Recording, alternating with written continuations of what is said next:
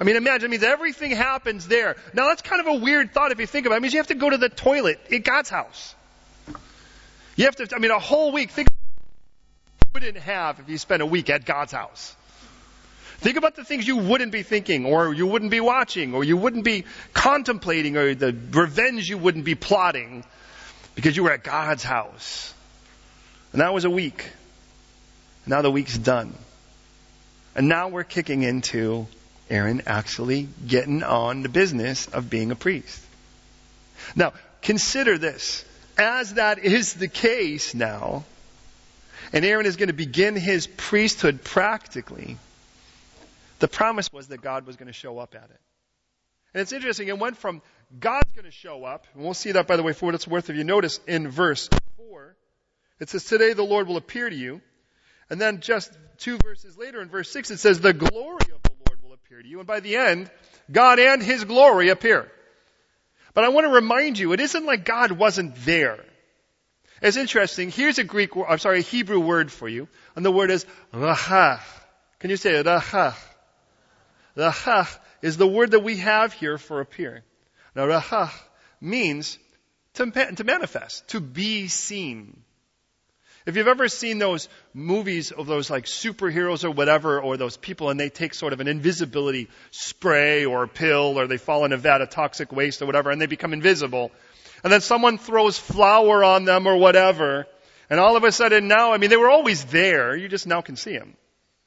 Or those spy movies where the person, where the gal takes her compact and flips it open and slides it on the floor and it sends out steam or whatever. And all of a sudden you see all the lasers that are there that are sort of booby traps. Oh, they were always there. You just couldn't see them. And the reason I say that is for God to appear here, it isn't like God was like in Idaho or in Amsterdam or visiting somewhere in Italy and getting himself a good pasta. This was God there, just not seen. Well, he actually was in one way. He was actually a pillar of cloud by day and a pillar of fire by night. God was always visible in one, or, one manner or another. It's just you didn't talk to the cloud. So it was like, well, I, it's there as a reminder. I do like that.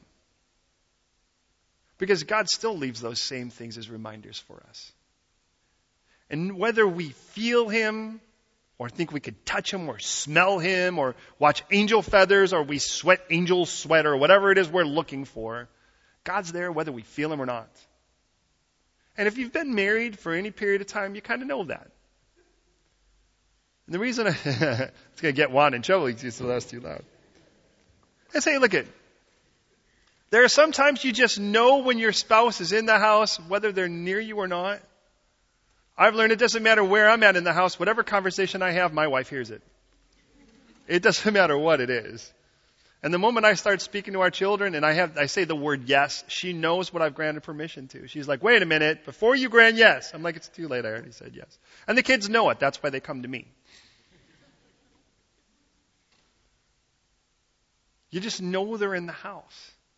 I don't, it isn't like I, my spider senses are tingling or anything like that. Just know that they're my wife's in the house. Now hear this.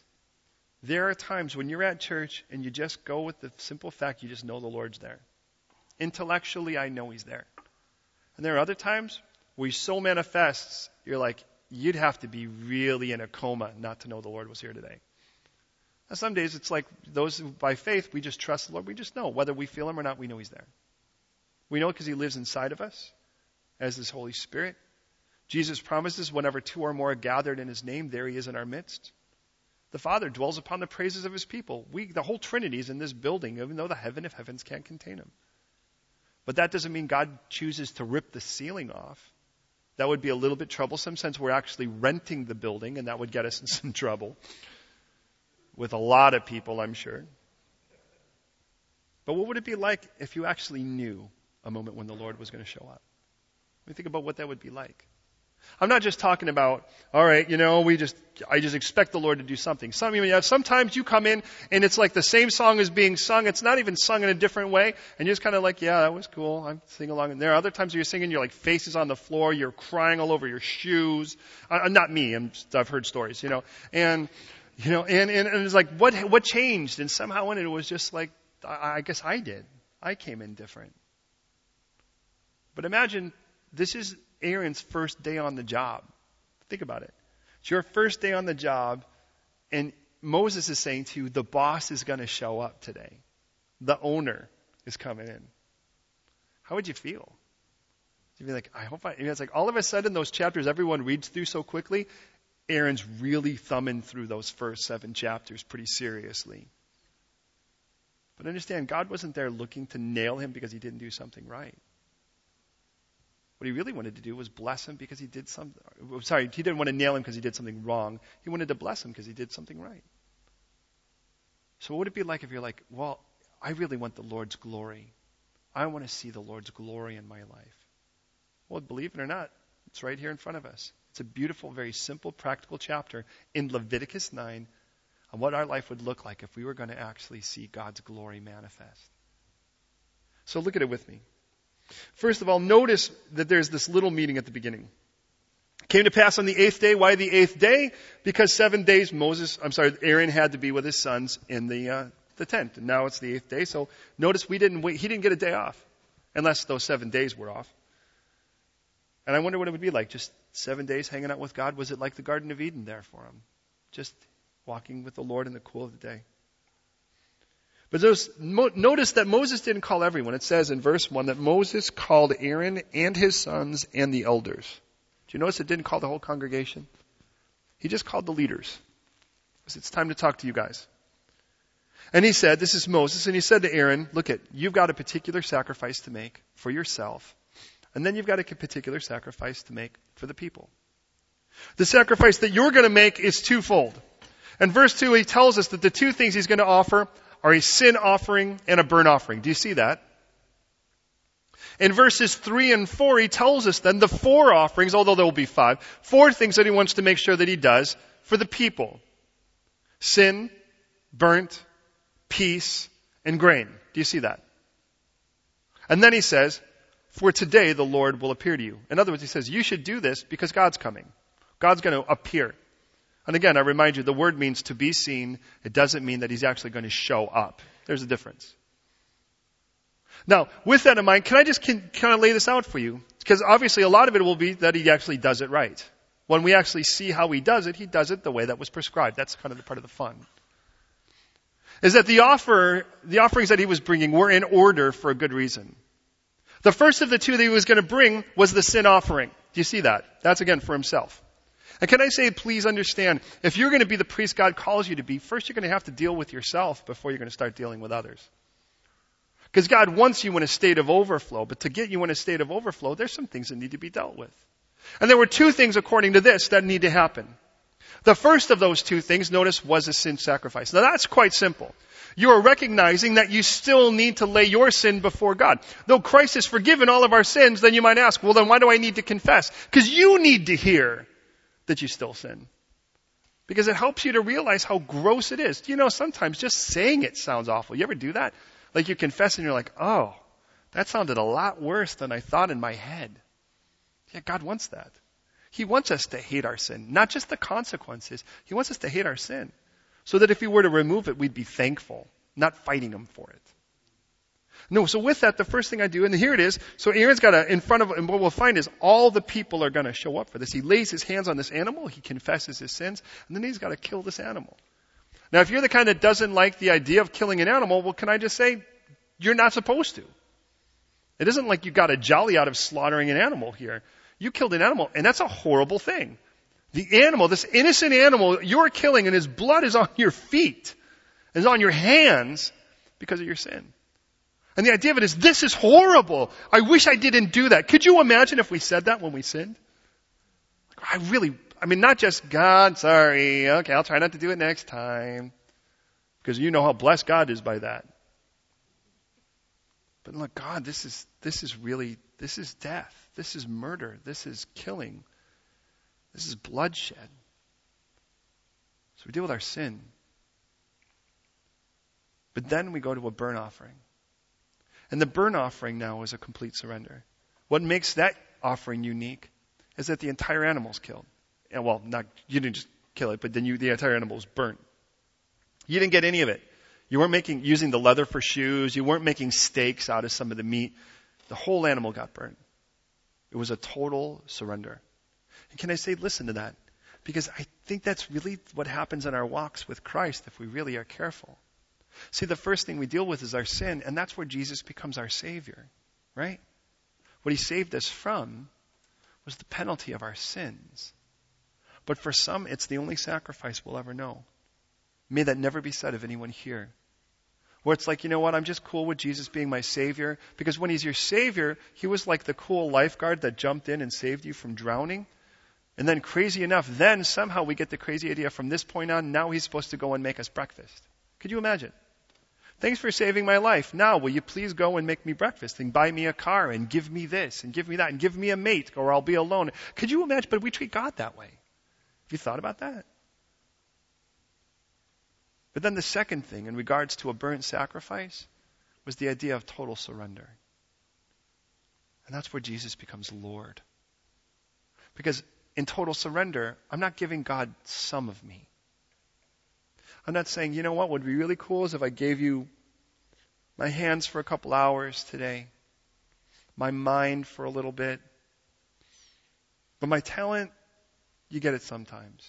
Or my values sometimes, or my view of success maybe when I want to, or my romance life. Now that you can have when I'm done picking out my mate. Really? That's not a burnt sacrifice. I mean, could you imagine that's you jumping on the altar trying to pull parts off and trying to eat them while they're on fire? Now, if you're a man, we've done that at times, and it's never good. You come back with seared lips and you got all these blisters on your lips, and they're like, what's that from? It was really good barbecue. That's what it was. Because when you're around other guys, you know, someone's going to get that chicken leg if you don't. By the third one, there's nothing left. And we usually put such kind of hot sauce on it, it cooks itself. And it's on the fire. So, I think I do that so that I, I get more chicken. Anyways, please hear me that if we're going to be ready for ourselves, because this isn't just about me personally, but it's about us corporately as a body here, seeing God glorified. And what would be if the world saw Christ glorified in this church? What would that look like? Could you imagine how they would respond? Some would freak out, some wouldn't like it, and some would scratch their head and go, whatever that is, I want it. We go, it's not an it's a who. So hear me. It starts with us personally. And going, all right, Lord, I don't want to just come and call you Lord, Lord, but have no concept what that means in my life. I want a burnt sacrifice in my life. I want my life to be a burnt sacrifice. But notice, before I do that, I need you to save me. Because I don't have this, that, I don't even have the strength to surrender to you well without you first forgiving me of the burden of my sin first. So that becomes my first thing. So individually, what if every one of us came here next week that way? Could you imagine? Before we got here, we said, All right, Lord, before I even walk in this building, I want you to deal with all of my sin. And then I want you to have me completely. Then you'd say, Well, then why even go to church? Isn't that what church is for? No, it's actually not.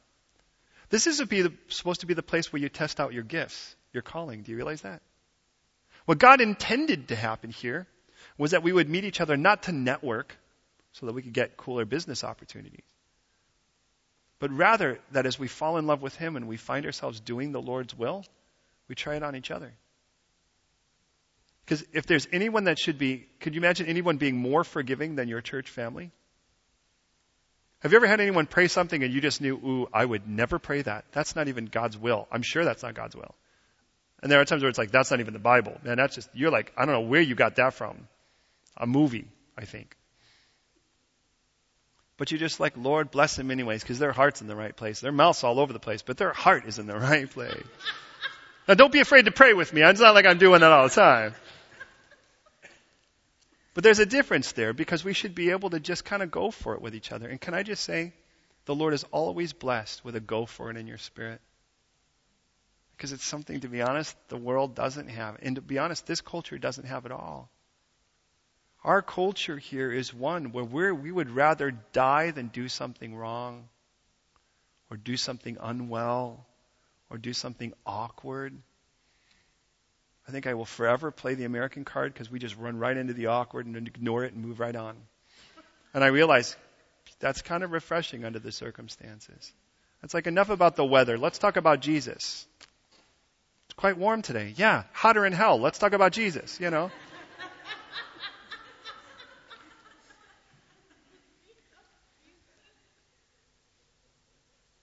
And so let's deal with ourselves first. It's easier to tell, especially if you come as a couple or you come as a family, you start hearing something, you're thinking, oh man, I hope she's hearing that. Mm, I hope. God's like, hello, hello. You gotta kill your own animal. Could you imagine if a husband's just pushing the animal? Let me just, can you imagine? And she starts laying her hands, she goes, hold on, before you do that, honey, let me confess some of your sins too on the animal. Doesn't work so well. But that can happen. Can you imagine the animals just kind of looking up, what, you know? And God's going, oi vey. But what if we actually said, you know what, I'm going to come in here and just say, I want to be empty of any sinful ambition, and I really want Jesus to be my Lord. Can I just say this? And I'm going to, because I'm just going to go right for the throat. Homosexuality, drug abuse, sexual promiscuity. When you come and you let Jesus be the Lord of your life, you, you don't tell God how you were born. You don't tell God you can't touch this. Because the bottom line is, it doesn't matter where you came from. We all need to be reinvented. We all need to be brand new people. And if we start telling God what our new invention should look like, we actually cease to let Him be the architect. Does that make sense? And if we don't let Him be the architect, He's not the Lord anymore of our life. It's like, yeah, yeah, you could be the Lord as long as I give you permission. That's like saying you could be the boss as long as I give you permission. Think about that. But we all come in, and here's the cool thing. No matter where you come from, if you came from a homosexual lifestyle, if you came from a drug abusive lifestyle, if you came from a sexual promiscuous in any type of lifestyle, you came from wherever, good news is you're among other people like yourself. Because we're all people who need to be reborn. And by the grace of God, we have been. But to be reborn means we're new creations. Glory to God. So you can, you know, it's like, well, I just, you know, I want to start a group that's all about my particular sin. Why do you want to congregate around your gravestone? Who you were. We're aware of that, right? So we start by dealing with ourselves, and it's like, you know, we can look around and say, hey, guess what? I'm a jerk Jesus saved. You can go, I'm a jerk Jesus saved too. Hey, we got everything in common. Well, let me tell you about my kind of jerkdom. Nah, let's start with Jesus. Let's get back to Jesus, because that's what we have in common.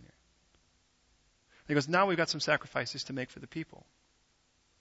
In regards to me, it's simple. I surrender my sin, and then I surrender myself. How's that? And now I start looking at this. It's the sin, it's the burnt, it's the peace, it's the grain. Oh, Although he'll switch the last two. Can I say this? I start by offering my sin again and myself. That's the challenge for every one of you. But how can I ask you to do that if I'm not doing it?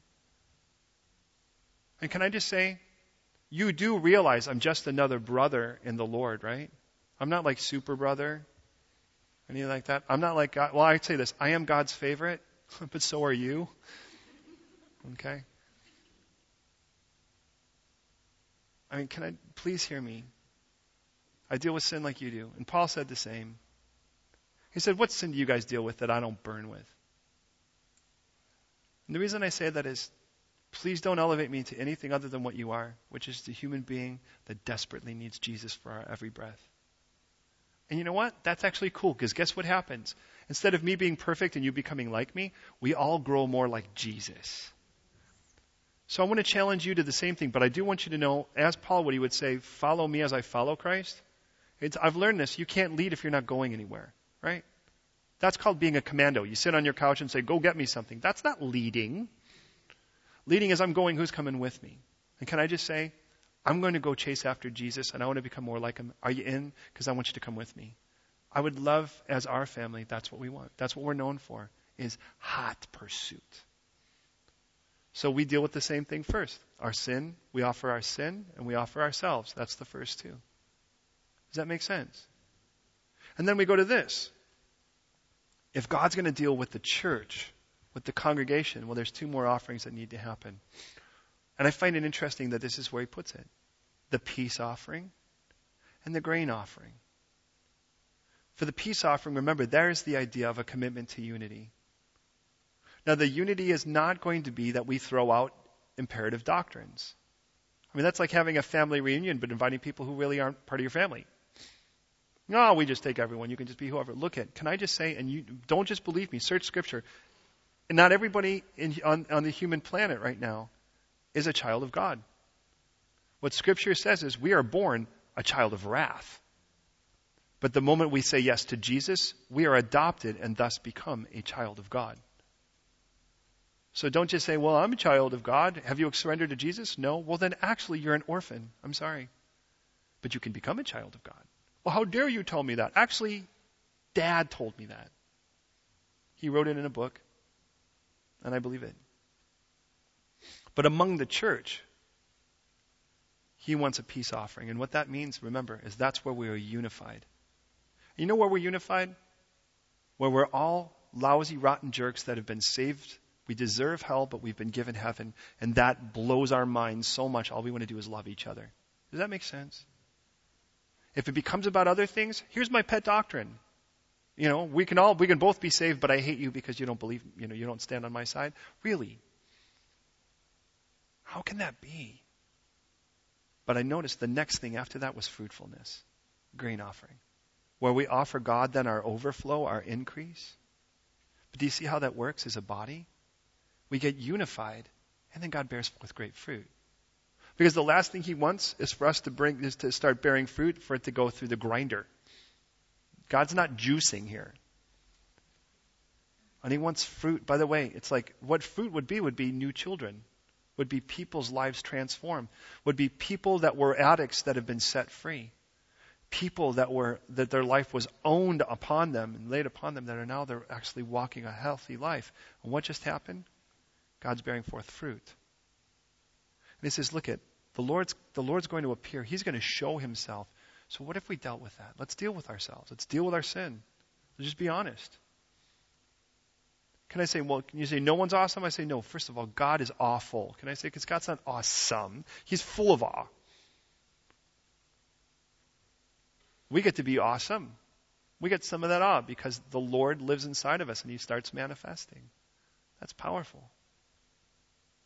But no one's more awesome than another except for the surrender that we have to the Lord and how He shines. It's all Him.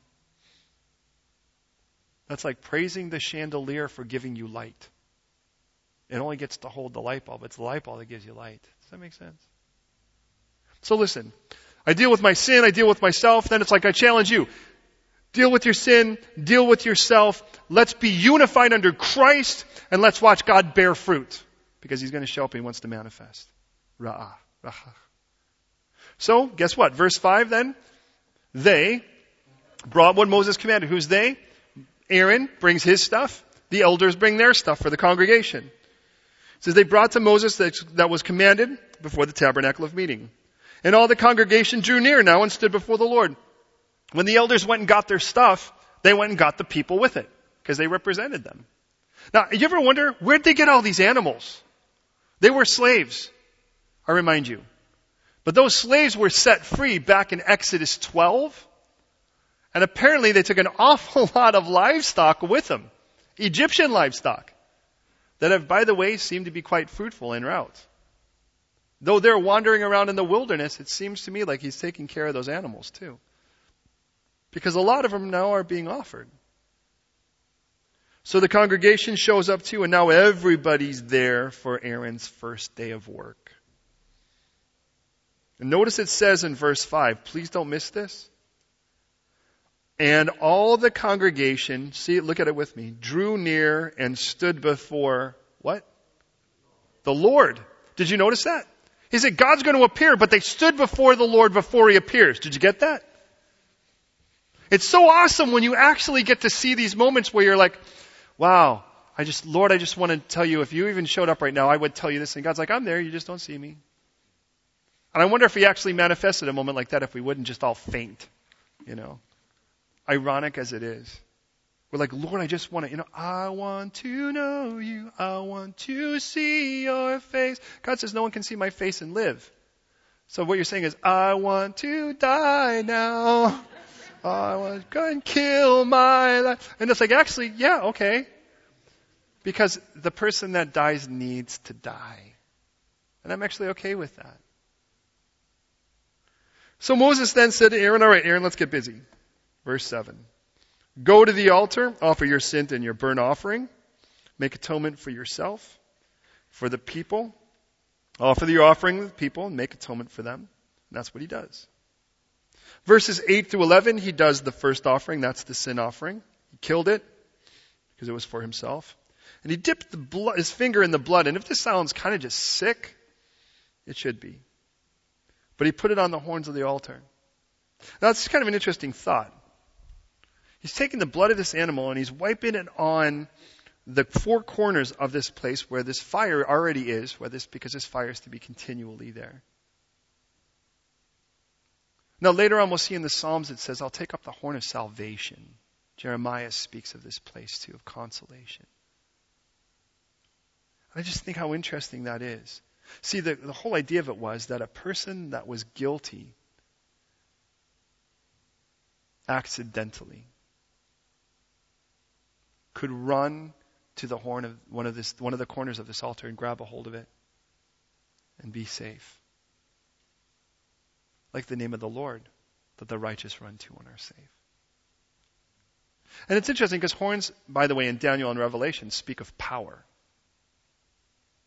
But this place of salvation was a place that if you didn't know that you had killed, if you had done it unknowingly, and you say, how does that happen? A misprescription from a pharmacist? It's a moment when you've left a friend and you didn't know how sick they really were. It's interesting. Jesus knew this. Because on the cross, he said, Father, forgive them. They know not what they do. You ever wonder why he said that? Because of that statement, I could run to that horn and grab a hold of it in faith and receive salvation. Because I didn't know what I was doing. Oh, I thought I did. Jesus is like, out of grace, I'm going to tell him, tell the Father. He didn't really know what he was doing.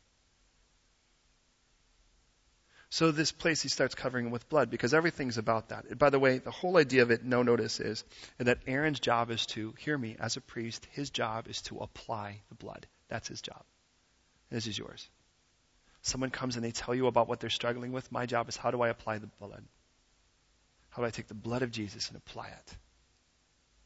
My life is miserable. I'm desperate. I'm empty. I'm confused. I'm afraid. I'm whatever. I'm like, well, great. How about we apply the blood? Because I've learned once you apply the blood, everything changes. When you apply the blood to the horns, there's salvation. When you apply the blood to the ear and to the thumb and to the toe, when you apply the ear to the, apply the blood to the servant, they become consecrated for service. When you apply the blood to the people, they get set apart as God's own. When you apply the blood to the book, it becomes alive and a covenant, a living covenant. That's what happens when you apply the blood. And Aaron's job is to apply the blood because he's priest. And your job is to apply the blood because you're a priest if you've accepted Christ. So with that, then he pours the blood at the base. His sons bring it. He burns it, the rest of it on the altar. The flesh and the hide he burns outside the camp. His second offering in 12 through 14, he takes the burnt offering. One thing that's sort of interesting in all of that, that person who was washed now starts washing. It says in verse 14 that he washed these parts before he burned it. Don't you think that's a little strange? And then I think, well, wait a minute. Remember the whole idea of a burnt offering is that you offer yourself to God in complete surrender? like it says in Romans 12, 1, where it says, In view of his mercy, offer yourself as a living sacrifice, holy and pleasing unto him. And I've heard it said that the problem with a living sacrifice is it keeps crawling off the altar. That's why it says literally offer and keep offering yourself as a living sacrifice. But can I just say that when we offer our parts, we offer clean parts. And that's what Aaron shows us here. I don't want to offer God a dirty mind. That's why I went to the sin place first, and then I went to the, to the burnt. Does that make sense? It's like, God, my mind's dirty. Can you wash it? Wait a minute, Pastor Tony, are you actually saying that we should be brainwashed? I say, yeah. Yeah, not by me. If you, if you don't have a filthy mind, then you can decide that yourself. I have had one. And so I'll say, praise God for the washing that He's done. And not just my, I need a heart wash, a brain wash, I need a life wash. There's no part of me that didn't need to be cleansed. So he washes those things. In Romans 6, it says in verse 13, not to present our members of our bodies as instruments of unrighteousness to sin, but present them to God as being alive from the dead, and our members as instruments of righteousness to God. So after he does this, and he's done now, he's now made himself, he's done his two offerings, he offers for the people the sin, the burnt, the grain, alongside with the burnt sacrifice of the morning, which says that the fire was there already, and the peace offering. And after he offers the offerings as was required for him, in verse 21, notice what it says. Then he actually went, and Aaron did a wave offering. If you remember that last week when we showed them the Mexican wave, or whatever nationality you want to claim for that. And that's an act of worship. So understand, after all of this happens, that's the next thing that happens. Because it's interesting, because his hands are going up and down. That's what he's doing with this thing. His hands are going up and down. And notice, by the way, his hands are going up and down. Sooner or later, he's going to throw that thing down. And as he throws that thing down, verse 12 says, And then Aaron lifted his hand toward the people and he blessed them. So he's kind of going, Oh, Lord, I just love you. And Lord, I just, and it's like smoke signals. Have you ever seen that from Indians? You know, you're sort of throwing this big piece of meat and it's blocking the smoke, you know, and then it's like letting it go and it kind of comes up and then you're doing this over and over. And then you finally kind of throw that piece off. And as you throw that piece off, you just kind of turn and you just went, Bless you now. I mean, his hand was already busy doing it. And what I love about that is one of the greatest ways to be a blessing is to start by worshiping your God. I mean, at the fire, where it's hot, where things are being sacrificed. Well, I mean, and I'm talking about real surrender. Not that selfish Christianity where it's like, God, gimme, gimme, gimme, but where it's like, God, I want to give you, give you, give you. I give it all, I surrender it all. And now, God, I, I want to, now when I turn from that and that surrender and I turn to you, it's a lot easier to bless you because I'm already giving. And what's so funny is how often we can go, God, I give you everything. And God goes, here's a person in need. And you're like, yeah, yeah, I'm too busy helping God. And Jesus nails the religious leaders on that. Do you remember? When it says, look, you guys break the covenants. You break the commandments by saying, well, that's dedicated to God, but you're not going to let anyone have it. Your mom doesn't have a couch in her house. She doesn't have a place to sleep. But you've got a bunch of beds and you say, oh, those are dedicated to the Lord. And what does that mean? That means they sit in your house covered in plastic? God's like, hey, look at if they're dedicated to me, they're going to touch someone's life. Because I don't take dedicated things and not use them. Because that's what I want with your life too. So when this is happening, the next thing should be blessing each other. Do you realize that this, these are the verses that led us to do what we do during our praise time? Do you realize that? Because during this time, what you saw was, is Aaron was lifting his hands in praise as he was doing this wave offering, and then he turned and blessed the people. So what do we do? We lift our hands in praise, and I'm like, now go pray for each other. Go bless each other. And now you know where it comes from. Well, with that said, then, notice the next thing, and we're almost done now. Look at that. It says in verse 22, Aaron was the one worshiping, and as Aaron went and worshiped, he turned and he blessed the people. Verse 23, Mo, his younger brother, jumps in now, and Moses and Aaron jump into the tabernacle, and they turn around, and guess what happens? They bless the people. It's interesting, by the way, that as they bless the people now, the whole congregation's there. This is when God shows up. He's there already, but now he appears. And listen to this. Please don't miss this it says that the glory of the Lord, kavod, it's a word that speaks of splendor, appeared to all people. Did you notice it didn't just appear to the tall ones or the cute ones or the young ones or the new generation that was really worshiping or anything like that? It says it appeared to all the people, and fire came out from before the Lord and consumed the burnt offering and the fat on the altar. Now, I don't know if you ever thought about how totally cool this is, but here's God, and somehow He manifests the glory of the Lord. Something's happening. We'll assume it's something that involves light. God's being very, very bright. But notice it says fire came from before the Lord. So God's sort of, sort of, however it is, whether He descends or whether He just kind of collects His light or whatever it is, but somehow all of a sudden you see God, and then God goes! Or whatever, and it's like fire goes, and just takes that whole sacrifice and boom, it just takes that whole sacrifice and takes it, and we all go, and what do we do? We go, ah! We fall on our faces. But please hear me in this. God's glory appeared on the sacrifice. And I believe that's one of the reasons we don't often see the glory of God like we should, is there's no sacrifice for God to show up on. The only sacrifice we really like is Jesus' sacrifice that saved us. But then when we read about that whole taking up our own cross thing, we somehow try to pretend like that's Old Testament, which should still apply anyways, but you get the idea here. It's like, oh yeah, well that was back in the disciple days. Well, what are you? You're supposed to be a disciple too, fool. What are you thinking? Like Jesus is like, pick up and take up your cross. Unless you're like 21st century people, then you could just be entitled like everyone else thinks they are. But he says, you know, if we're really going to be the people God calls us to, we're going to really need to worship the way God calls us to. He's got to be the one who writes the book because he's the one who's going to judge it at the end. Listen, the first time that the word worship is mentioned in the English language in a, in a translation like King James or New King James is going to be in Genesis 22, and probably you're familiar with that because it's also the place where God inter- introduces the word love, where he talks about Abraham going to offer his son the first time God mentions love was not Adam to Eve or Eve to Adam.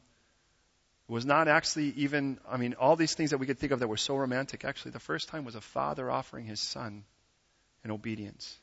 Extreme obedience. We'll grant you that. But understand, the first time he says we're going to go, the worship, the term worship, is when he's there with his son. He's going to go kill him on a mountain, or so he thinks. Now, for, before you get too crazy in that, please hear me. That every Middle Eastern country at the time believed that there was a God of pleasure, and the way that you pleased the God of pleasure is you offered your firstborn son. See, the beautiful part about what God does through chapter 22 is he shows that God is the God of pleasure without you having to pay him for it. It's just a different kind of pleasure than the world's been painting. So hear me. He turns then to the servant and he says, Now stay here. The lad and I are going to go worship. It's the first time we ever hear the word. It's interesting.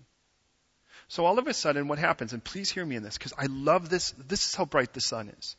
The son's carrying the wood, much like Jesus, of course, would carry the, the part of the cross as he, he does, the, the patibulum, as he carries it up the hill. And his son is carrying the wood, and his dad's there. And can you imagine how torn dad is? I mean, he's got a knife that he knows he's about to use on his son, or he thinks he is. And he looks, and the son asks the most beautiful question Please, please hear me with your heart. He says, Dad, we got, I mean, you just said we're going to go worship, right? And he says, Yeah, yeah, yeah, we're going to go worship. Okay, well, something's missing. You see, we've got the fire, we've got the wood, but we don't have the sacrifice. That's what we're missing. We're missing the sacrifice. I don't know how it can be worship without the sacrifice. That's what we're missing. And imagine dad's, you know, would, if he was to be completely honest, he would be like, if he were Greek, he would say, well, you're the sacrifice. That's the problem, son. Um, but he's like, don't worry, God will provide himself to be that sacrifice. And true it is that Jesus is our sacrifice. That's the reason we worship in the first place. But could that be said of us? Hey, we've got the wood. We've got all that we need to start a good fire here. We've got a great PA or whatever. We've got a piano that actually stays here. Praise the Lord, because it would be difficult to get on a bus. Uh, you know, I mean, we got and we've got we've got we've got beautiful gifted singers and all kinds of things that are here, and we've got people that are ready. So we've got that, and we've got the fire, man. When the thing gets cooking, man, people are in it. They're jumping in it. But is there any sacrifice? Because until then, you know what it is? It's a barbecue. That's what it is until there's a sacrifice. It's actually just a bonfire. Are we making bonfires or are we really worshiping here? Because it's something Isaac understood. I think we need to too. By this chapter, God shows up in a glorified way, and the way he does it is, is that there was a sacrifice, and that sacrifice was enough for God to say. See, what God said at the end by showing up the way he did is, is that your sacrifice is accepted to me. That's what he's saying. Not you're accepted to me. You're already accepted because you're his. You don't have to prove yourself. You're already his question is whether the sacrifice is accepted. So here's my prayer as we go to prayer now. Is that we would actually come in with a heart to sacrifice. Now, what would that look like? Would that look like everyone's just going to go and take all the money they have and dump it in the tithe box? Hey, look at you know this. We'll never pass a hat here because we only want people to give as God leads them. I would much rather you give to each other. I'd much rather you give time and energy and effort I tell you, there people's lives were changed last night because of a chicken dish. Mm-hmm. from a woman that didn't even come because she just sent it on someone else. But I tell you what, there, there were people who could have got saved from that chicken dish last night. I mean, it was like, it was like gospel chicken. And then like, who made this? Who made this? So let me tell you about the sister who made this. And of course, there you go with that testimony. I, I used your testimony because it was the perfect time for it. Here's the point. And I'm just picking on, I don't even say who that is because I don't want to embarrass this to Ange.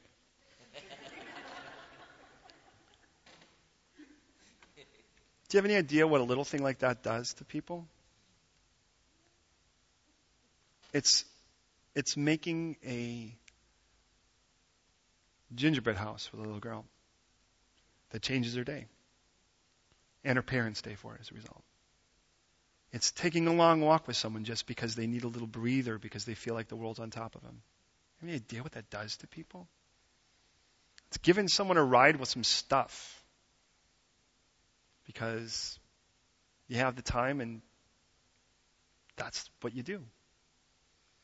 It's scooping up used bread, well, not used bread, that's really gross. Um, bread that hasn't been used at the end of a day to bring to church. Because that's what you do.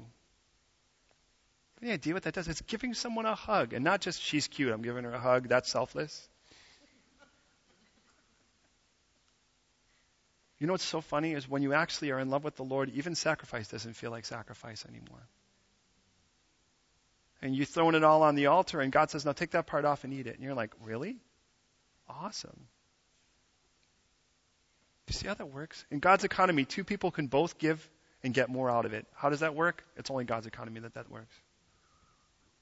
As we go to prayer, what if we came in that way? Said, All right, God, I want to worship you, and that means sacrifice. I recognize that. And sacrifice means you give up something. Isn't that what sacrifice means? Give up time, you give up energy, you give up resources. Hey, you know what? Loving people will cost you money. Have you learned that yet? If you haven't, you're probably still single.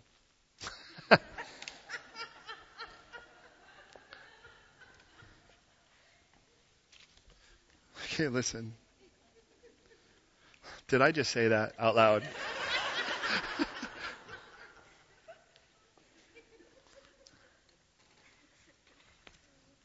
Pray with me, beloved. Can I say, listen, I should better do this. No sacrifice was ever given greater than Father giving his own Son. And he did that so that all of your sins could be paid for. Because he so loves you, he wasn't going to spend, he, he wouldn't spend eternity in your guilty state. So out of love for you, you sinned against him and he paid your bill. Figure that out. That's love. And Jesus died on a cross just like Scripture promised, was buried, and just like Scripture promised, he rose again. And as he rose again, he offers you a brand new life. Not just a redecorating, not just a relocating, a reinvention. Have you said yes to this gift of Jesus? Because he really wants today to reinvent you. And then if you have said yes, welcome to the construction site. It's a dangerous place, isn't it? Yeah.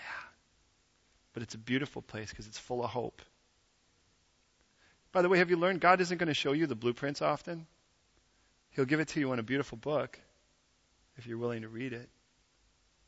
But a lot of the things that are personally designed for you, bespoke for your life, you're going to just have to wait while He builds. It keeps you current with the builder. Pray with me, would you please? Lord, as we prepare now for a time of communion on this beautiful Sunday morning, the 1st of December, where did this year go? I feel like I'm just barely out of summer. And it's a time now where people are getting ready for Christmas. It's a time where there's a genuine consideration for this whole religious thing of what it really kind of means to to have God manifest. And yet, Lord, here we are in a state where we would love to see your glory, but well, I'll be honest, it doesn't often come with the attitude that what we really want is for you to accept our sacrifice. We just kind of want for you to, to make us look cool. But not today. Your word has gotten a hold of us. At least it's certainly got a hold of me. And I just, I just, I want my life to be known, Lord, for the fact that, that no human being is, is too invaluable for the greatest expense. And Lord, make us people who show other people that they're valuable. Because, Lord, if we don't, no one's going to. And nobody did more than you did. You died on a cross to redeem us and rose again to give us new life. So I pray for every believer in this room, myself included. Lord God, make us people who make other people know how important they are. Make us quick to sacrifice. Change our value system so, oh Lord, that, that people would be important, not stuff. And having said that, if there's anyone in this room that has not accepted the gift of Jesus Christ, you have a choice to make. Maybe you're not sure. Well, you can walk out of here, sure. And if that's you today, and you'd like to accept the gift of Jesus, I'm going to pray a prayer and I ask you to listen. And if you agree at the end, I simply ask for you to say Amen. And what you're saying is, I agree. Let those words be my words. Let that prayer be my prayer. So be it in my life. And here's the prayer God, I'll be honest, I'm a sinner. You know what I know it. And that sin separates me from you.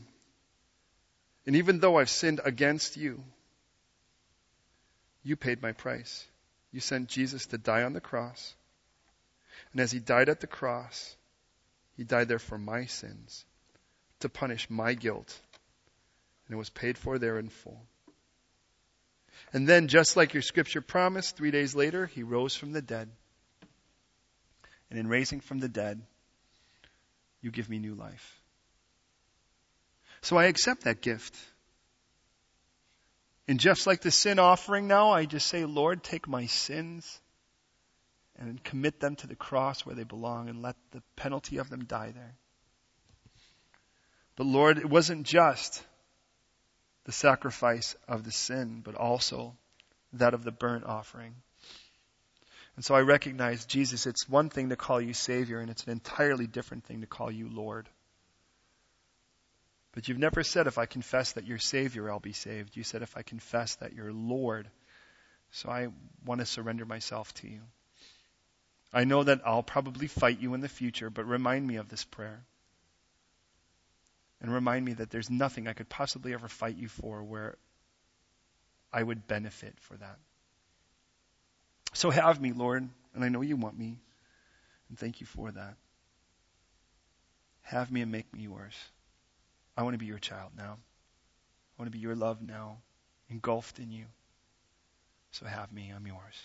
In Jesus' name. And if you agree, I ask you to say amen.